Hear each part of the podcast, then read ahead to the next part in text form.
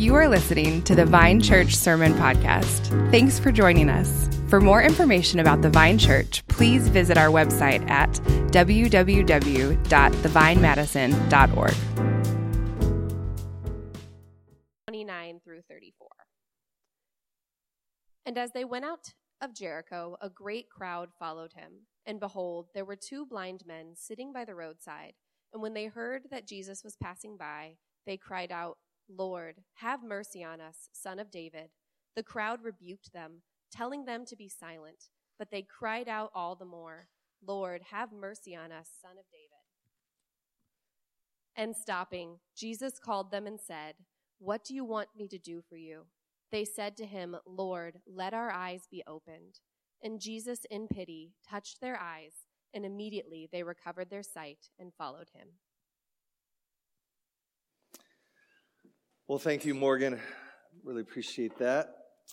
As you know, we're in Matthew here this morning. Before we dive into our text, though, I want to highlight something real quick that Morgan will highlight at the end of the service.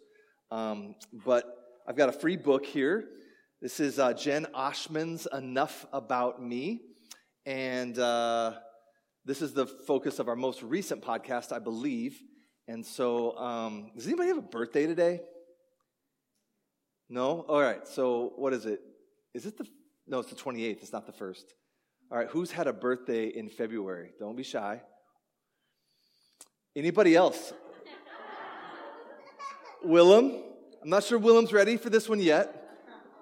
All right, man. This is technically targeted at your wife, but I'll leave that up to your discernment, Ben, if you want to uh, give that to her or not. But we can all glean from uh, less, more of God and less of ourselves, and that's what the book is all about. All right, let's look at our text here today. Matthew twenty, starting in twenty-nine. I'm just going to tell you what I think the main point is this morning, and you can track with me, and you can let me know if you think I'm onto something here or need to be corrected. I'm open to that too. So I think the main point of this text this morning is that as God, Jesus is merciful and restores the marginalized to his community, okay? As God, merciful Jesus is one who restores the marginalized to his community, all right? So let's look here at verse twenty-nine. And as they went out of Jericho, a great crowd followed him. So this is him and his disciples. And imaginatively place yourself in the text. There's a great crowd. Now, we don't know what great is, but you could imagine this probably anywhere from, I don't know, one hundred to one thousand, maybe more. Who knows? But Matthew's painting this picture for us, for his first audience, them then, and for us today. And we know there's a crowd. Jesus is popular by now. And word has gotten out who he is and what he does, the authority of his teaching, the amazement at his miracles, and many people just desire to be around him, right? He draws people to himself. And so you can think, if you're placing yourself in that crowd right now, you're thinking, man, what's he going to do next? Who is this Jesus? I wonder where we're going. I wonder what he's going to say. And then Matthew, as he's writing our account here, he kind of stops the action. Like he goes from broad, like there's this big crowd, see the big crowd, and now he goes really narrow. And really narrow, there's these two guys by the side of the road. Verse thirty, and behold, there were two blind men sitting by the roadside. Sitting by the roadside. All right, so there's two blind men sitting by the roadside. We're probably safe to assume that these guys were beggars. And they're, they're sitting by the roadside just like we have people that beg on the roadside here. It's a flow of traffic. And it makes sense that where those people are, if I have needs, I want to be around them and see if they would be generous toward me, right? So blind people can't see, but they can smell, hear, taste, touch. And they can sense, because of their other senses, that there's a crowd coming. There's a crowd coming. They hear the movement of people. More voices, more walking. It's clear there's a crowd, and they hear that Jesus is the reason for this crowd. Word, words got around to them too. This Jesus guy, he can do miracles. He's doing things that no one's ever seen before. And they're thinking, this is our shot, right? This might be our only shot. Recently, our family, um, you know, we're kind of working our way through some classic movies. Uh, and we watched Castaway with Tom Cruise. Tom Cruise, Tom Hanks. We have watched some classic ones with Tom Cruise. But uh, classic movie, Tom Hanks. And many of you have seen it. Many of you maybe haven't. He's stranded on this island. And it, and it is the case with many movies about people that are stranded, whether it's the T V show Lost or Castaway. There's this poignant, dramatic moment where maybe the helicopter flies over, or the plane flies over, or that, that boat sails by in the far-off distance. And what do they do? They freak out. They're trying to draw attention to themselves, start a fire, jump up and down, you know, smoke signal, whatever. Like, this is the pathway for me getting off this island of isolation. And these beggars are thinking the same exact thing. They're on an island of isolation. And Jesus is like that boat that's passing by. This is their shot. This is their shot. And that's why these guys are making a scene. They're making a scene to get noticed. Now think about it. Again, imaginatively place yourself in the text. This is not Madison two thousand twenty-one. This is the ancient world in the Middle East. They don't have health care like we have health care, right? They don't have laws that make provision for people with special needs like we have. So being blind in the ancient world, I mean, being blind now is not easy. We would never say that.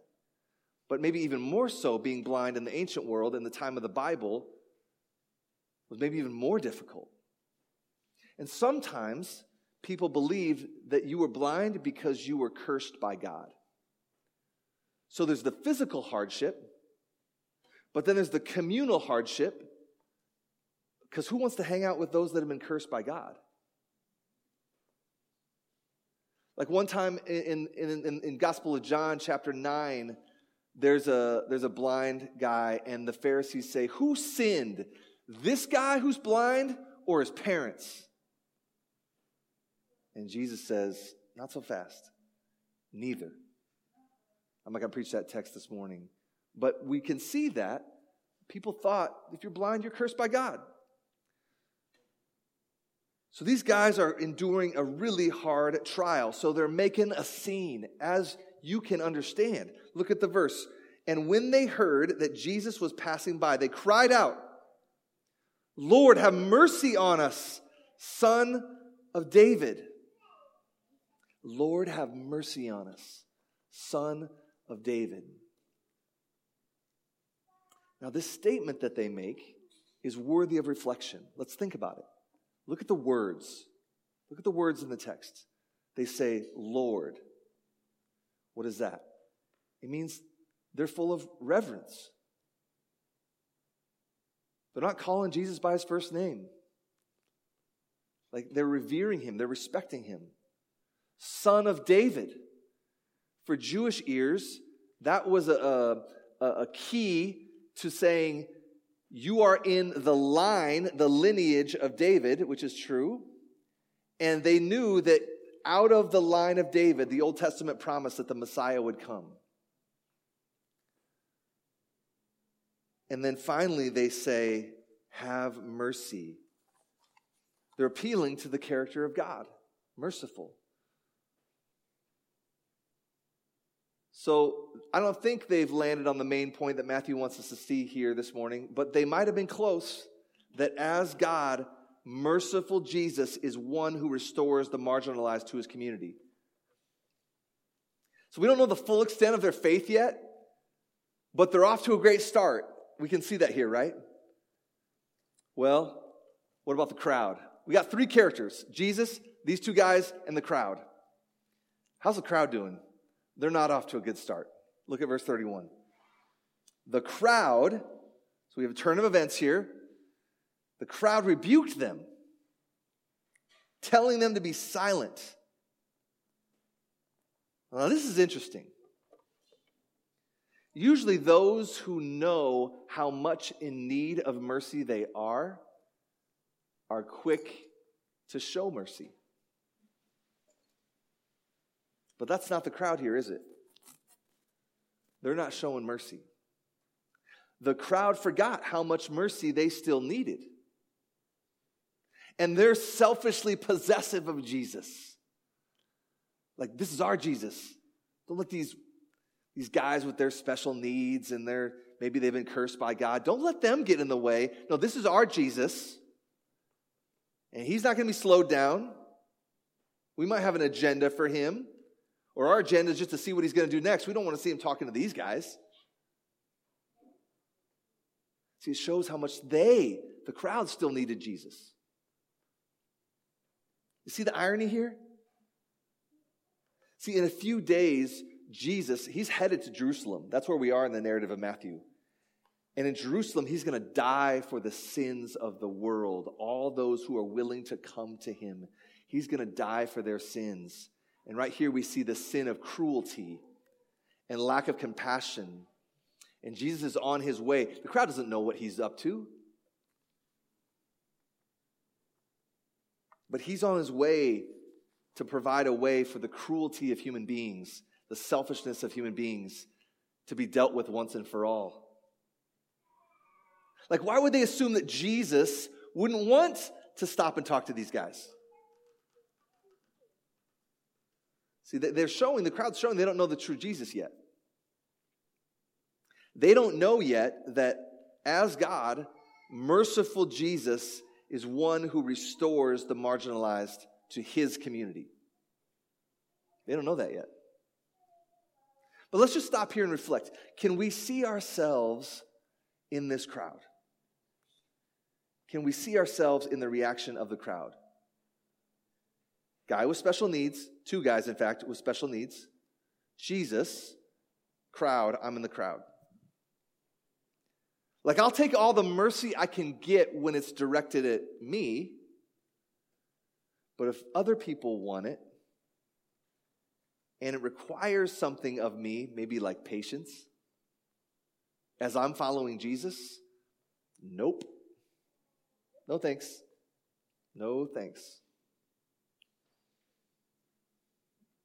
You know, I'd rather not have needy people stand in the way of where I want to go with Jesus. I'd rather not have to join Jesus in, in meeting the needs of needy people that are alienated and marginalized.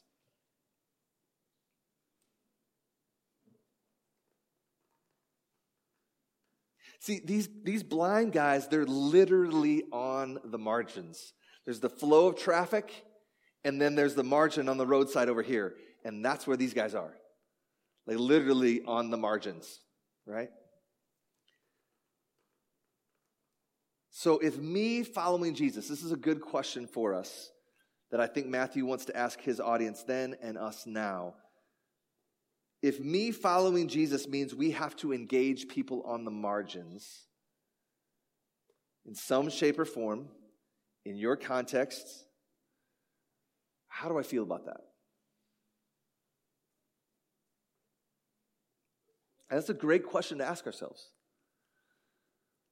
Like when our city groups have a commitment to be part of a serve once a month or, or so. Am I willing to engage there? Or is it hard for me to want to engage there?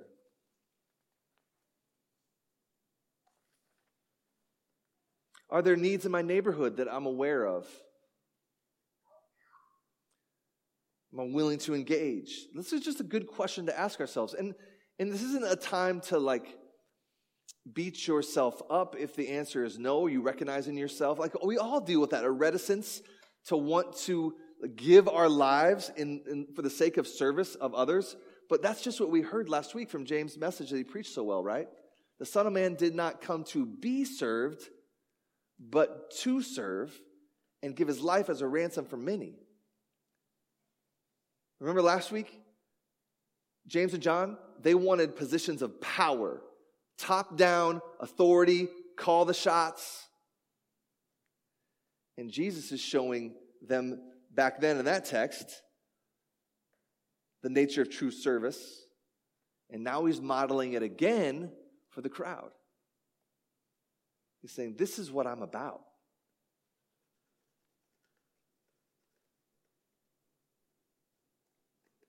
See, Matthew's showing us here that the crowds following him then, there, and maybe us now, this crowd here this morning, need Jesus just as much as those blind beggars do, right? They needed physical healing, and we don't know their spiritual state. Maybe they needed spiritual healing too, but we all need to return to Jesus for mercy. Now, some of you, that's mercy for the first time. You've never even thought of your sin and how that separates you from God, and how Jesus has made provision for that by bearing the wrath of God in your place so that you can be adopted into his family and know him and love him forever as the ultimate satisfaction of your soul. Some of you already know that, and you're living in light of that, but we need to continue to live a lifestyle of repentance and say, God, I believe. Help my unbelief.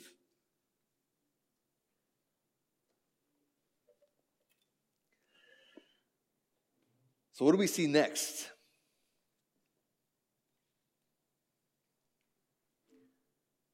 We see persevering faith. Persevering faith. God loves persevering faith. You can see that as a theme throughout the Bible. Faith in the midst of the obstacles that won't let go of Jesus. So there's opposition, but these guys are like, I don't care. This is our shot. So what happens? They do it again. Son of David, have mercy on me. They cried all the more, it says. Same words, same reverence, same honor, same request. What does verse thirty-two say? This is so beautiful. And Jesus stopped. And Jesus stopped. Jesus called them. I mean, can you imagine hearing the crowd just like slow down? The shuffling slows down. You can maybe feel the heat of everyone's gaze upon you. And, and you hear Jesus call out to them. Man, that's like that boat when you're stranded on the island. You see it turning towards you, and it's coming your way. Jesus called them and said, what do you want me to do for you? It's not like he didn't know, right? I think he wanted to hear their faith.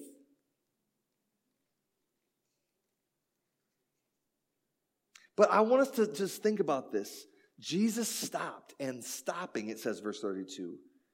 Now, for sure, he's got this goal, and he's got his, his face set towards Jerusalem. This is why he came. This is what it all builds to, a death and a resurrection. And that is going to have to happen in Jerusalem. He's on the way. He's on the road trip. But he's not too busy or too goal-oriented to stop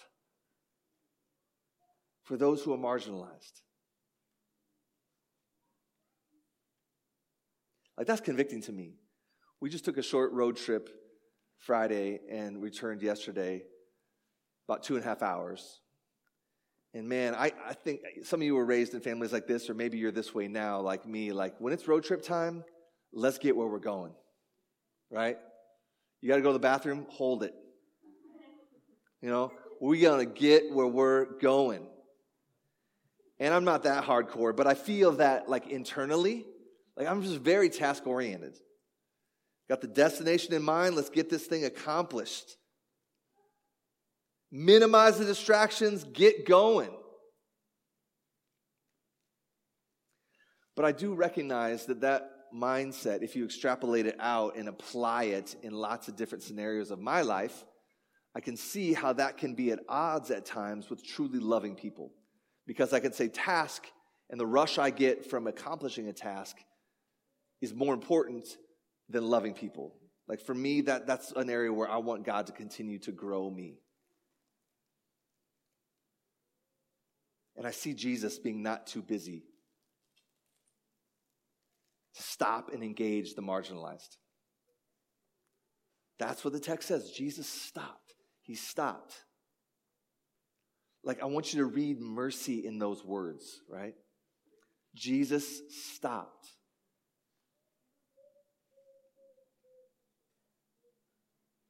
Out of his deep love and mercy, he was willing to be inconvenienced by people who could do nothing for him. Nothing to offer, right? Look at what happens next, verse thirty-three. They said to him, Lord, let our eyes be opened. And Jesus, in pity, touched their eyes, and immediately they recovered their sight and followed him. Let's just let let's just stop here and let, let God's word remind us who Jesus is this morning. I, w- I want us to see anew, afresh, who Jesus is and be able to worship him for it. And let come to the living water that Jesus says that he is and drink and be satisfied. And God is glorified in all of that. So I want you to see two things that might not just immediately strike you in this text, but I think it should as we see Jesus heal these guys. Number one, it's this. Jesus is God. Jesus is God. Now listen, there, there's, there's many miracles recorded in the Bible by people other than Jesus. Moses, Apostle Peter, the Apostle Paul. But interestingly, the Bible never records somebody restoring the sight of the blind other than Jesus.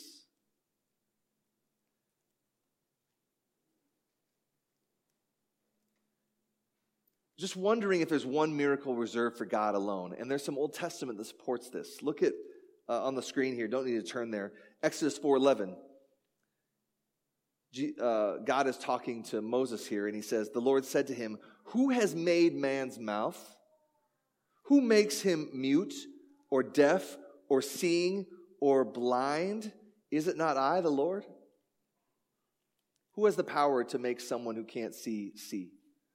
Psalm one forty-six eight. The Lord opens the eyes of the blind. The Lord lifts up those who are bowed down. The Lord loves the righteous. Is not Matthew showing us here that Jesus is God? Only God can open the eyes of the blind. Only the power of God can do that. So I want us to stand back and think of the all-powerful Jesus. That's what we see this morning. The transcendence of King Jesus in all of his power to, to give blind eyes sight.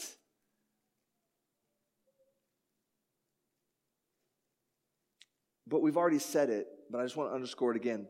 God is not just all-powerful. God in Jesus is merciful. Jesus is God. God is merciful. Jesus shows that as God, he is merciful. Jesus already said, you want to know who the Father is? Look at me. So Jesus is merciful. Our Heavenly Father is merciful. The triune God is merciful. He's not aloof and far off, right? He's not oblivious to what you're going through. He's transcendent in his power, but he's intimate in his closeness. Jesus is merciful.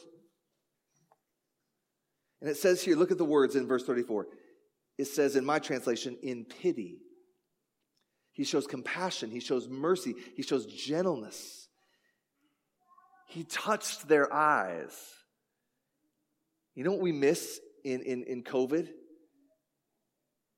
And in the two, the two-dimensional nature of Zoom? It's a lack of appropriate touch.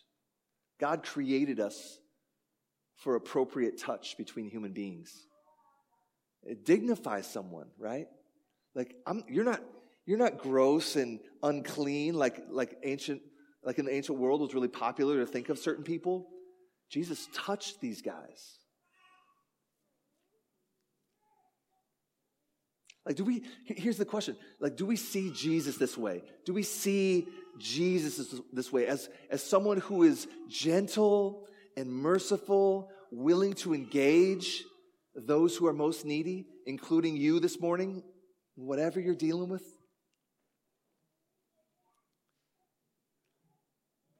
Like, I need that reminder this morning. Based on a lot of reasons, maybe you can relate to this, but for some reason, my default setting is God is in heaven, and he's just waiting for me to screw up, and then he's going to whack me over the head, and I get to just start all over again trying to prove myself. Now, I know that's not true, and the gospel destroys that mindset, praise God. But that's where, if I don't have, if, if I'm not thoughtful and remembering and thinking theologically about what the Bible says, like, that's where my brain goes. But this text shows us this morning that's not who our God is. It's not who Jesus is. It's not who your Heavenly Father is. It's not who the Holy Spirit is. Jesus is gentle and lowly. Like, he's a lion in his power and ability to make the, the, the blind to see, but he's a lamb in his willingness to be gentle and, and draw near those on the margins. Remember the main point. As God, merciful Jesus is one who restores the marginalized to his community.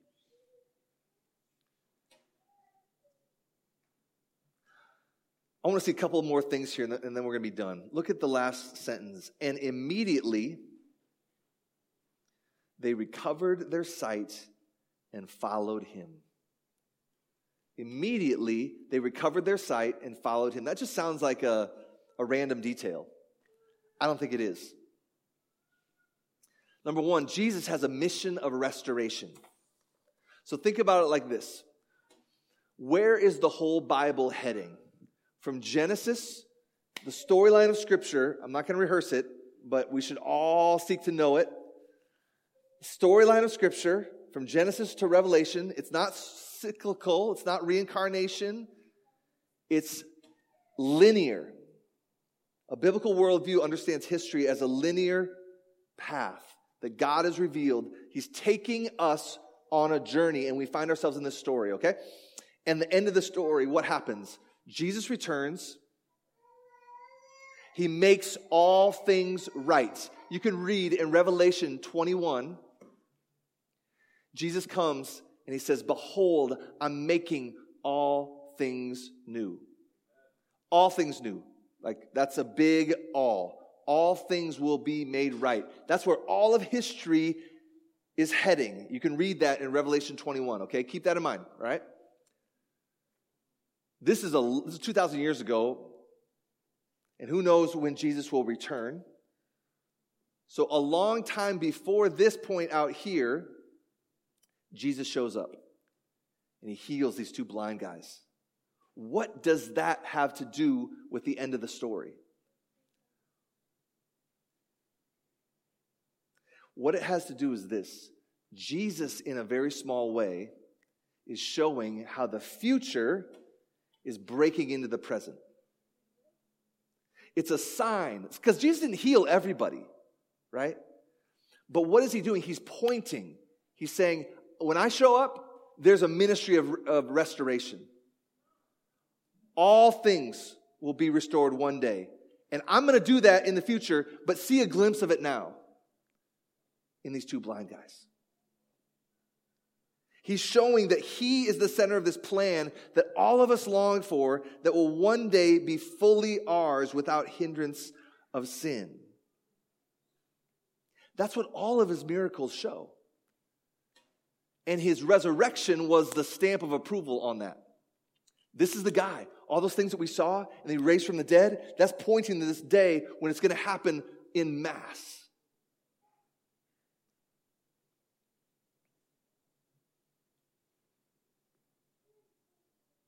This is a sign in this scene that one day everybody's healing will happen. So maybe, maybe you have eye problems today. Maybe you, I don't know anybody in our church who's blind, but maybe someone has really problems with their eyes or really bad eyesight or might be going blind in the future. You might get healed of that through the agency of God, through somebody else praying for you. Or you might get healed of that through the miracle of medical technology. Or you might get healed of that at the final day when your body is resurrected and you have a new body just like Jesus. See First Corinthians fifteen. So what does that mean? It means it's just a matter of time. This scene right now says that you can have hope and trust that Jesus is king. Like, link this scene to his resurrection, and there is coming a day when all things will be made right. And this, this text is a sign of that, is a reminder of that, is uh, put your faith in Jesus because he's doing it. It's just a matter of time. But one final thing. Look at this. Their sight was recovered, and they got up and followed him. Those who were restored physically by Jesus can also get restored spiritually. And think about what think about the movement that's taken place in this text. Seated on the margins, where are they now? Restored to community with Jesus at the center.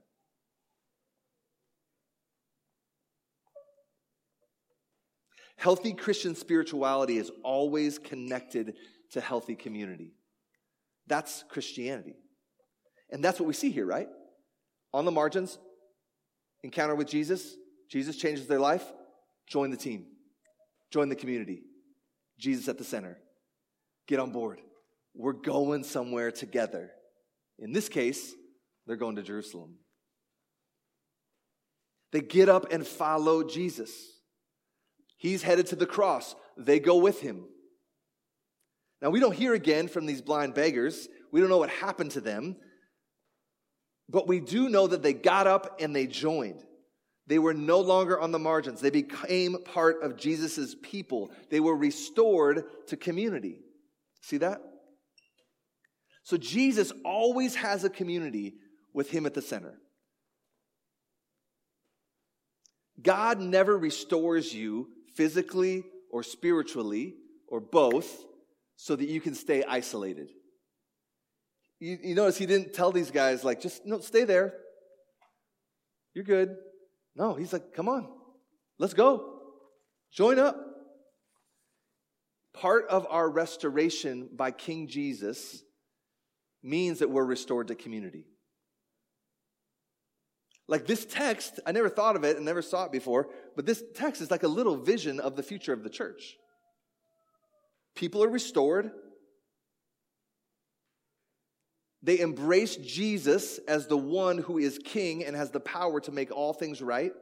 And they see that in this one little instance, and they draw near to him. And as they draw near to him and they understand the implications of the gospel, now these guys didn't get it yet, but they would maybe, you know, five minutes after the crucifixion, or five years, or fifty years, or whatever, or, you know, five thousand years from now. We're all in the process of learning, what does this gospel mean for my life?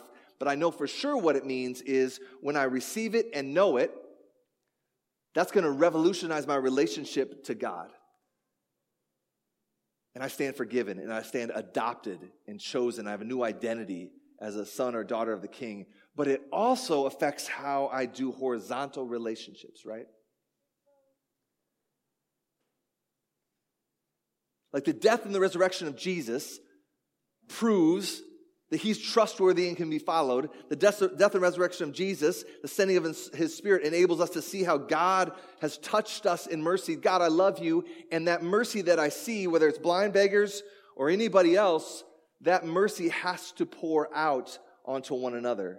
So we have to be the opposite of what the crowd was here in this text, because the mercy of God has touched us so deeply, we don't look at those on the margins and go, hey, you shut up.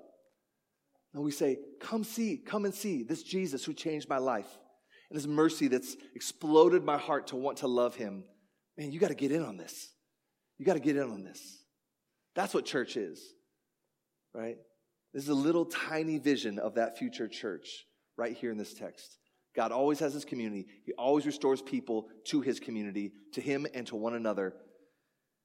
As God, merciful Jesus is the one who restores the marginalized to his community. Let's pray. Father, thank you so much for this word this morning. We thank you so much for what it means for us and what you're doing for the sake of your glory and our joy in this world by the power of your word and your spirit. And we just ask that it would continue as we um, continue in our service this morning. Amen.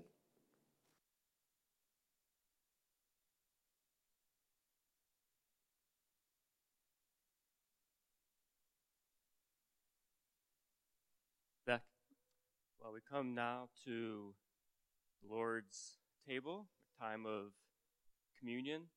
Um, I think if anybody doesn't have the communion elements, I think there'll be a helper going around to to, to give you some. Just, just raise your hand and Olivia will track you down. um, communion's a time where we acknowledge and rejoice in the fact that God is really present with us. And for those who trust in Jesus, they have a special union with him. So it's also a time where we proclaim to an onlooking world that, yes, Christ has died, granting a way for forgiveness of sins, that Jesus was raised from the dead, proving that we can we can trust him, that the Bible is trustworthy, and like, like Zach said, that Jesus will return and make all things new and make all things right. So for those listening from home, I think there'll be a prayer on your screen. I encourage you to to read and meditate on that. I'm going to read from Matthew.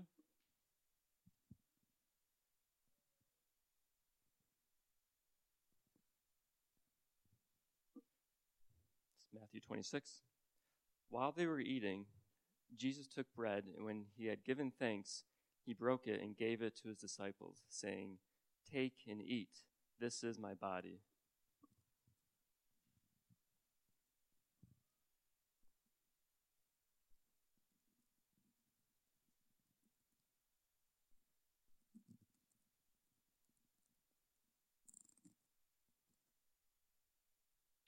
The body of Christ, broken for you.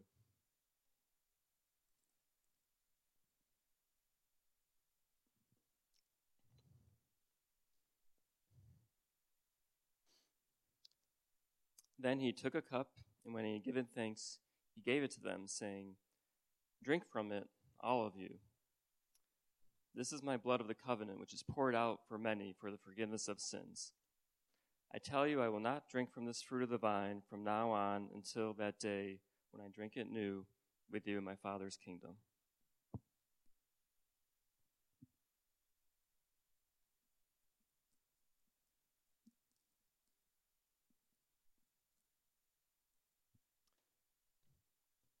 Blood of Christ shed for you.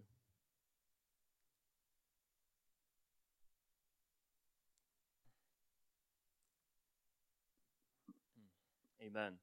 Well, let's rejoice and praise God uh, with, with song.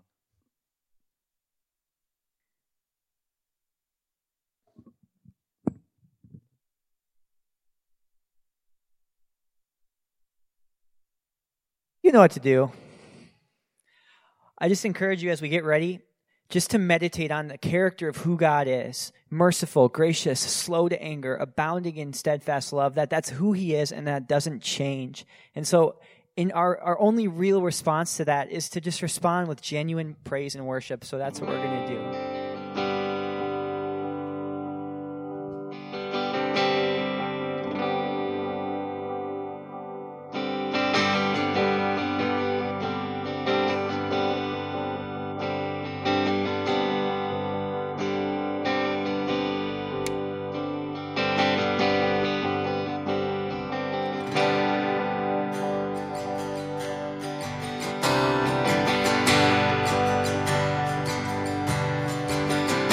Sing, "Oh, what a Savior." Oh, what a Savior.